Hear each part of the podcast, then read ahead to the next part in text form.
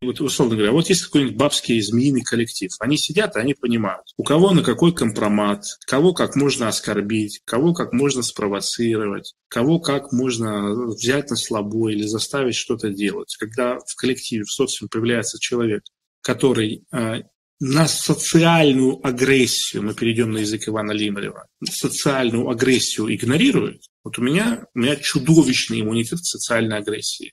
Мне похуй. А можно по всем улицам городов мира развесить билборды «Арсен Петрас», мне будет все равно. Это на один грамм не пошатнет моих планов на жизнь и того, чем я занимаюсь. На один грамм не пошатнет. Я когда был на метаморфозах, там же было такое упражнение, нужно просить э, всех, кого ты встречаешь, называть три твоих сильных качества, три твоих тормозящих качества и, в общем, другие вещи. А я вам клянусь, 50 человек написали все мне, каждый одно и то же. Одно и то же. Я забыл два негативных качества, но вот одно из которых было, это высокомерие. Высокомерие, высокомерие. И когда мне вот очередная какая-то пизда говорила высокомерие, мне писала высокомерие телка, я по-другому не назову, это именно телка, которая поднялась на том, что развела обнальщика она развела обнальщика на бабки, и она мне говорит, ты высокомерный. Я вот на нее смотрю, и меня просто, я говорю, у меня внутренние органы вот просто от внутреннего протеста наружу выходят. Бля, ты ёбное животное вообще. Что ты вообще знаешь об этой жизни, о высокомерии или о чем-то еще? Ты нахуй пена, которую вынесло наверх это дегенеративное общество. Вот, это был очень серьезный для меня, для меня, для меня был очень поворотный момент в метаморфозах, причем он был ровно обратный тому, что ожидалось а, во время программы. Я понял, насколько правильно всю жизнь я был таким мизантропом высокомерным, и насколько я был неправ, что забыл об этом. Это абсолютно нормальная позиция. Если ты оказался среди генератов и ебанатов, это абсолютно нормальная реакция. Не нужно просто жить этим. Не нужно, вот как Патич, воткнуться в это. Да? Ну, я прям почувствовал, что со мной все в порядке. Не каждый человек сказал, что я высокомерный. Каждый. Там были мужчины, женщины, молодые, взрослые, там, дизайнеры, бизнесмены, там, модельеры. Очень разные люди. Очень разные. И я, я прямо, знаете, всегда за высокомерием, вот что они имели в виду. Я, я прям это почувствовал. Недоговороспособный. И я говорю, я мог выйти и с микрофоном просто разнести в тряпки, разбивать всю эту концепцию, я вам объясню. Они правы, что высокомерный, но им не нравилось во мне не то, что я высокомерный, а то, что я не договороспособен. А на самом деле это их мечта.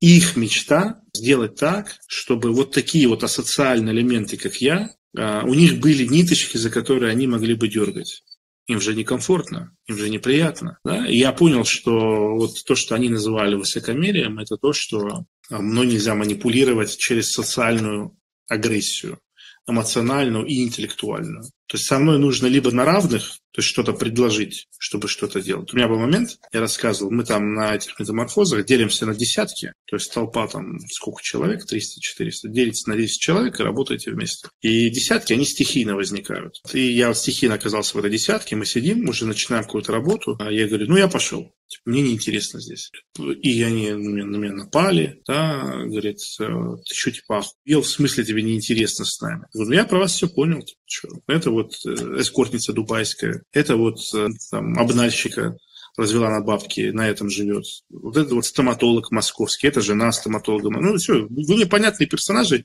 с вами нечего делать, все, теперь я вообще, пока. Скажите спасибо, что я вежливо с вами попрощался, а не молча ушел. Надо было сделать по-своему. Я всегда ухожу молча, без объяснений, но вот что-то меня там, блядь, дернул культурно с ними попрощаться. Вот. А почему, по-твоему, они не, не хотят предлагать тебе, чтобы договариваться? А им нечего предложить. Вот я тебе говорю. Я просто встал и ушел. Все. Я дошел в другую десятку. Вроде мы начали общаться, вроде нормально. И они говорят, а давайте, что вот мы все вместе работали, нам каждый месяц нужно собираться в Москве в следующий год. Даете слово? Я завис такой, что, в смысле, прям каждый месяц? Говорит, да, типа, если ты не будешь, ты нам всем платишь деньги. Я просто молча вышел из всех чатов, молча перестал общаться со всеми этими людьми. И я уверен, если вы их спросите, что я за человек, они скажут, что я высокомерный мудак. Потому что я взял и перестал с ними общаться, ничего не сказав. А хуй мне общаться с людьми, которые меня пытаются в позу поудобнее поставить, чтобы меня... Кто они вообще? Кто они вообще, блядь, такие, чтобы мне говорить, что я обязан с ней видеться год нахуй каждый месяц, иначе я им деньги должен. Пусть скажут спасибо, что я их там не убил на всякий случай от греха подальше. Мало ли что еще они придумают, блядь. Это сейчас прошло бы только полгода с того момента. Я бы еще полгода должен был ездить в Москву каждый месяц. Каждый месяц. Каждый месяц. Какая была цель на метрах? Послушать, что говорит Петр Осипов. Я послушал, мне очень понравилось.